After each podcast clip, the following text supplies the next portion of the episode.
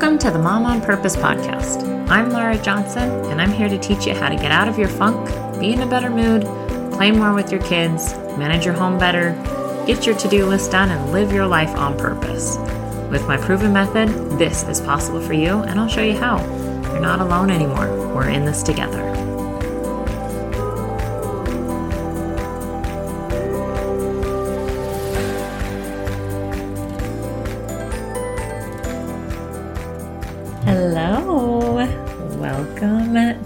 The Mom on Purpose podcast today. All right, so today I'm going to shake things up just a little bit and really give your brain a chance to think outside the box on this episode. And that is talking about the gift of pessimism. Optimism, I feel like, gets a lot of airtime, and it's something that I feel like a lot of people strive to achieve. But I think pessimism is sometimes given a bad rap, and I am very much guilty of that. But just like we talk about, you know, positive and negative emotions, in the end, they're just vibrations in your body. They're just emotions. And we label them either good or bad. It's the same thing with optimism and pessimism. We're the ones that are labeling it with our own thoughts on something that's good or bad. And so that's the purpose of this podcast today is to talk about the purpose of both and to really give some airtime to the gifts of being a pessimist. So you'll know this episode is for you is if you know a pessimist and you think they should change or you are a pessimist and you think there's something wrong with you. I usually give a little bit more than that, but we're just going to stick to those two today. So I want to just briefly share why this has been on my mind a lot. And I think it's because as I've studied the gifts of my children, studied the gifts of my husband, I spent a lot of years being really frustrated with the person he is. I mean, he just is this way. And I absolutely love and adore him but I am definitely the natural optimist in the relationship. And I have a lot of gifts as being an optimist. I love to dream. I love to dream big. I have a wild imagination. I love to be spontaneous. There's like that wild and free, like spirit that's naturally just part of me. And I like to think big. I like to think outside of the box. And I'm always looking at the bright side of things and I'm always trying to give people the benefit of the doubt. And for the most part, I'm pretty content with just about anything. You put up a picture frame on my wall, it doesn't have a picture in it. Chances are it's gonna look just fine to me. it becomes house decor, which sounds ridiculous, but it is that way. Like I just, it just doesn't faze me. It doesn't bother me at all. But there is a downside to being an optimist. And and this is where we really don't spend a lot of time talking about what these downsides are. And so, like for me, I know that I will always underestimate what it takes to reach a goal, but I will overestimate my abilities to achieve it. And that really sends me spiraling a lot because I'll start working towards a goal and since I've underestimated what it takes to get there, I get really frustrated very easily. And there was, this is just a random story that came to my mind, but an example of how I get really flustered and really frustrated on things and have a desire to give up very easily. My daughter was making friendship bracelets, and I'm just not a crafter. And, you know, with the, remember when we used to do that in elementary school and you'd sit there and you'd like, you know, braid them in all these special ways to make all these bracelets. Well, I'm far removed from that. I have long forgotten any of that besides just like a regular braid.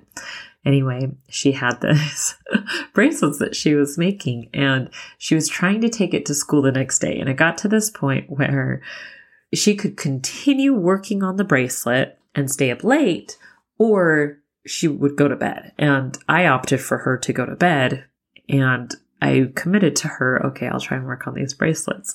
And, we, you know, we had some printouts on how to do it and how to follow it. And I'm not great at directions. And, you know, so I overestimated my ability that I'd be able to do these bracelets while she went to bed. And I underestimated what it would take to actually get it done. And because I got flustered, I was trying to read the instructions and I'm sitting next to my husband. He's working on the computer and he's kind of just watching me. And he can see that I'm doing it totally wrong. He's like, let me help you, hon, you know, in a very sweet way. And he could read the instructions and, you know, follow along. Well, he starts doing it and I start crying. Like it's friendship bracelets for my daughter that was in third grade at the time. But because I had gotten so flustered and because I, I really thought I could do this and it wasn't working and I just started crying over these friendship bracelets and then I start, of course, laughing. And then I start crying because he's can figure it out better than I can, yada, yada, yada. So it becomes an ongoing joke. This is not the first time, let's be clear, that this has happened either. but I do know that's the reaction of my body being a natural optimist that when things get hard, I get really flustered and really frustrated. Also, it can be super annoying to be around an optimist if you are needing to have a pity party, if you are really feeling some big feels. And this is some a skill that I've had to develop in my coaching because I am that natural optimist that I'm always telling people, "Oh, look on the brighter side. Oh, what think about it this way." But if that's not where your body's at, and if you haven't processed that emotion, that can be really, really frustrating and annoying. And so that's something else to consider when you're thinking about being a natural optimist.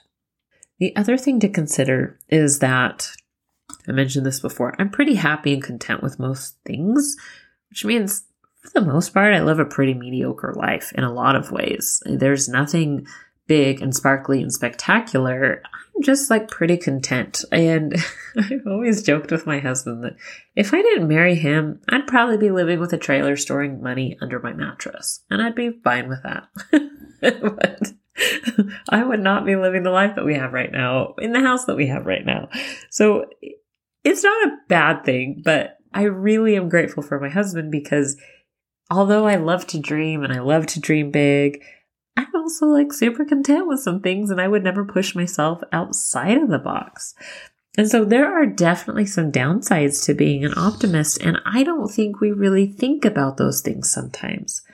And so with my husband and the years that I spent being frustrated with him on like, why can't you just see the brighter side of things? Why can't you just do this?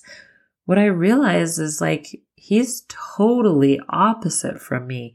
He is the yin to my yang.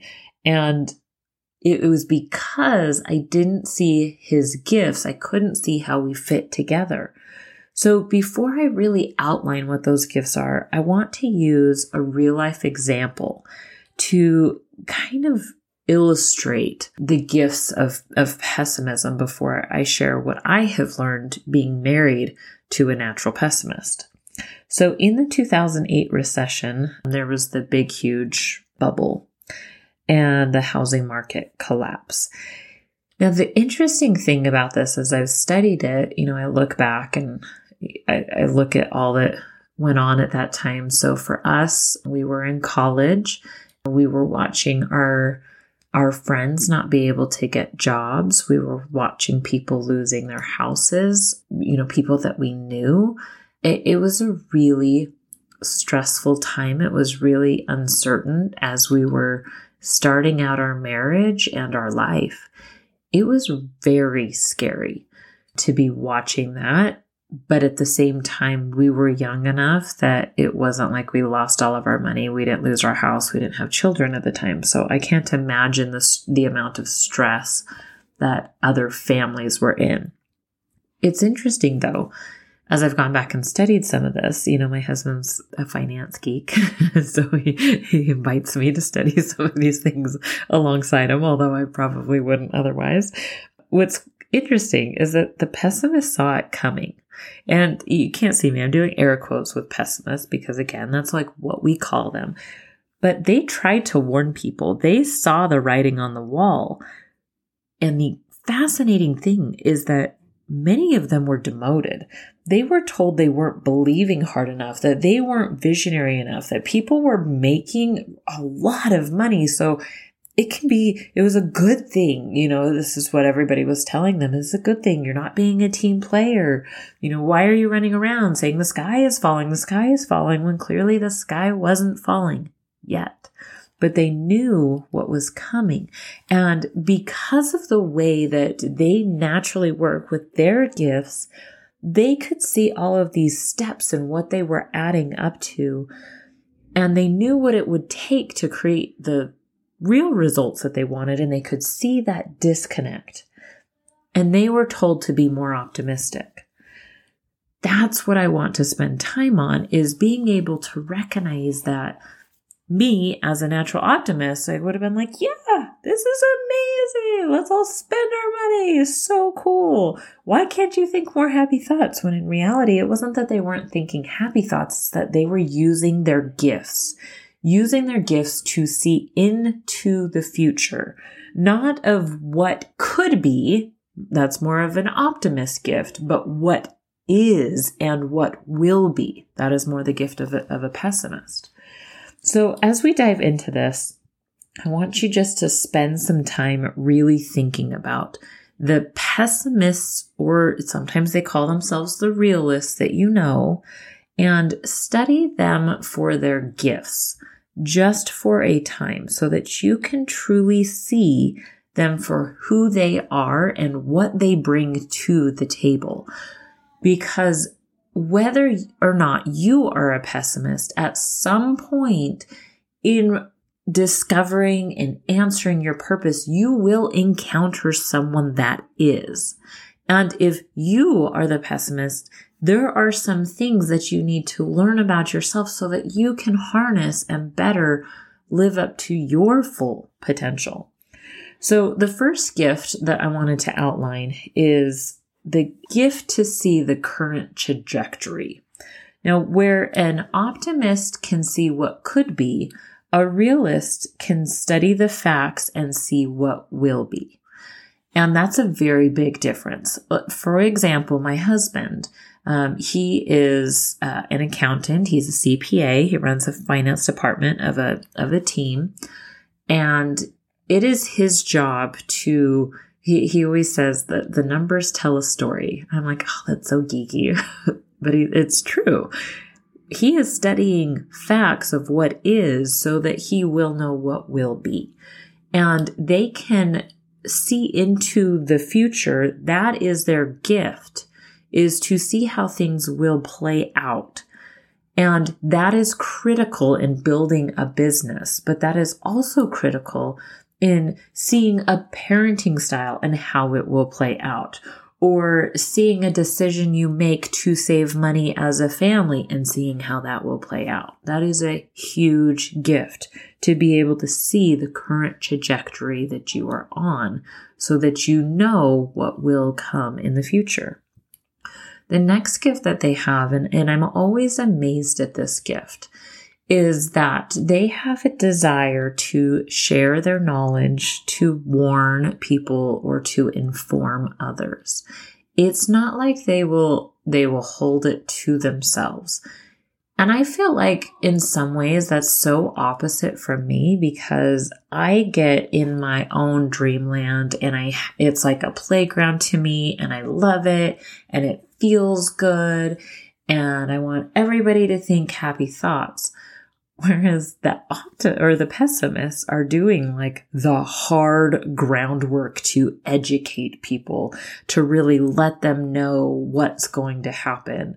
Um, when you think about this in terms of like scriptures, yeah, the prophets for sure had that desire to warn and to inform and they were probably looked at as a pessimist.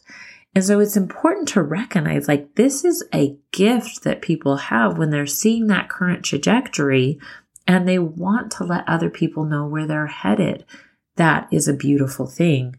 And I think it's also cool to see this as like these are our social or our justice warriors where they're not ever going to settle for what is. Like they see that current trajectory and they can see the inequality that's happening and they will not settle for it. They will push and push and push for change to happen. Not because they're spending time in some playground la la land that I like to be in, but because they can see currently what is happening and what will continue to happen unless someone steps up and makes a change. So that brings us to our third one is they're kind of like what I would call the modern day preppers. They will think through every scenario. Um, they will live the the Boy Scout motto, which is always be prepared, like they will take that kind of phrase to heart. And as they prepare, this isn't just like physical preparations like end of world stuff. These are like, hey, we're going to need this much for retirement. I probably would have retired on the money under my mattress and a stick of bubble gum if it weren't for my husband because that's just who I am. And so he has taught me so many amazing things about thinking about for the future and saving for the future and making money right now for the future. You know, all of those things come because of his gift to naturally prepare because he's thinking through all of those scenarios. The other thing that I love, you know, this is our fourth gift of the pessimist, is they'll tell you exactly how it is. And I used to be really afraid of that because you really have to give yourself a hard look. Like, do you want someone to really tell you how it is, or do you want someone to agree with you and and tell you what what you think you want to hear? And when I started dating my husband, um, and I have a lot of friends now because I've really love and admire this gift. I realized that I used to surround myself with a lot of people that would tell me what I wanted to hear. And my husband was really honest and he wore his heart on his sleeve. And, you know, when we started dating, he wanted to date me and I was not sure about that yet. And I was still dating a lot. And when I would make that suggestion to him, I'm like, go date, you know, go have fun. And he's like, nope, I don't want to. it was just like so blunt. and I was like, okay. but I appreciated that about him because there was no guessing games. And this is the beautiful thing I believe about uh, a natural pessimist is they will tell you what's on their mind. Don't shame them for that. It is truly a gift. And it's our job as natural optimists to really spend time and do our own work so that when they offer that information to us that we are in a place where we can receive it even if it's hard for us to receive we can use that to our benefit because they are willing and loving to give us that information so then the fifth thing that I wanted to mention about, you know, having the gift of pessimism is they are the best people to vent to. They will honor what you are feeling. Now they may try and fix it for you because they care about you and they can see the current trajectory that you're on. but if you let them know like, Hey, I just want to stay here right now. They are so much fun to have a pity party with, and they will honor what you are feeling really well. And that truly is a gift for every single one of us. Now, where does that leave us going forward? I think for me, it was really easy to think I should just tell my husband to stop being so negative all the time. But every time I said that, what I was doing was I wasn't honoring his gifts. And so, what I want to just offer you know, a couple different options for you. The first is if you know a pessimist, I want you to spend time studying their gifts. Go back and, and re listen to this. I listed five of them. Really take time to see where these gifts are showing up because that will allow you to honor them and to really see those things as gifts and as things that can benefit you in your own life. And then the second thing is to study strategic pessimism. Now, this is a, a term coined by Adam Grant. This comes from him.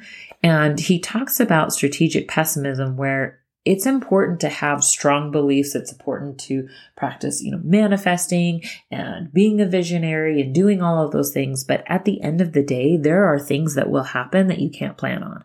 There are, there are times where everything will go wrong. And if you haven't spent time in strategic pessimism, those things will knock you off course and they'll knock you hard. And so the more you spend time practicing and studying and applying strategic pessimism, you can enter into that world to see, okay, what is the current trajectory of this? What do I need to shift? How can I think through worst case scenario so I can be prepared for these things? How can I be more honest with what I'm feeling and communicate that and tell it how it is instead of kind of glossing over it? So really being able to practice that, that strategic pessimism can be a gift for you as well. The second side of this is if you are the pessimist, I want you to practice embracing your gifts. They truly are gifts. Surround yourself with people that see them as gifts. I promise we are out there and I promise we will see you for who you truly are. The second thing that I would invite you to do is to visit creative optimism.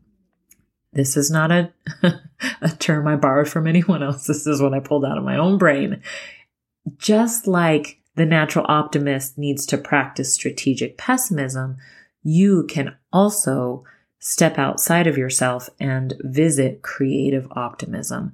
It doesn't mean you have to think happy thoughts all the time. It doesn't mean that you have to try and foster some imagination that doesn't feel right to you.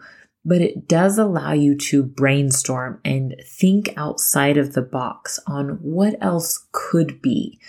And I, will tell you, my husband said this to me one day where, you know, in his business, as, you know, head over the financial side of things. It's his job to help them stay within a budget. Not all departments love that, you know, and then he has people that are bringing things to him and asking for budget or approval for those things. And he spends so much time saying no. And that, that is frustrating to him because it's like this push pull constantly. And so we were having a conversation about this one day and he said, you know, if everybody kept to my no, then we could never progress in the future because I don't see what they see. He said, I'm finally getting to where I can see that both need to happen. And so that's why I would just invite you, if you are a natural pessimist, to spend time in that creative optimism. Think about what could be, think about what things could be tweaked um, in order to you know, progress there, brainstorm, think outside of the box. You don't have to stay there forever but try it on for and just visit it for a time. All right, so there you have it. Have a wonderful week. Thank you for listening. Please share, review, and subscribe to this podcast so that together we can live life on purpose.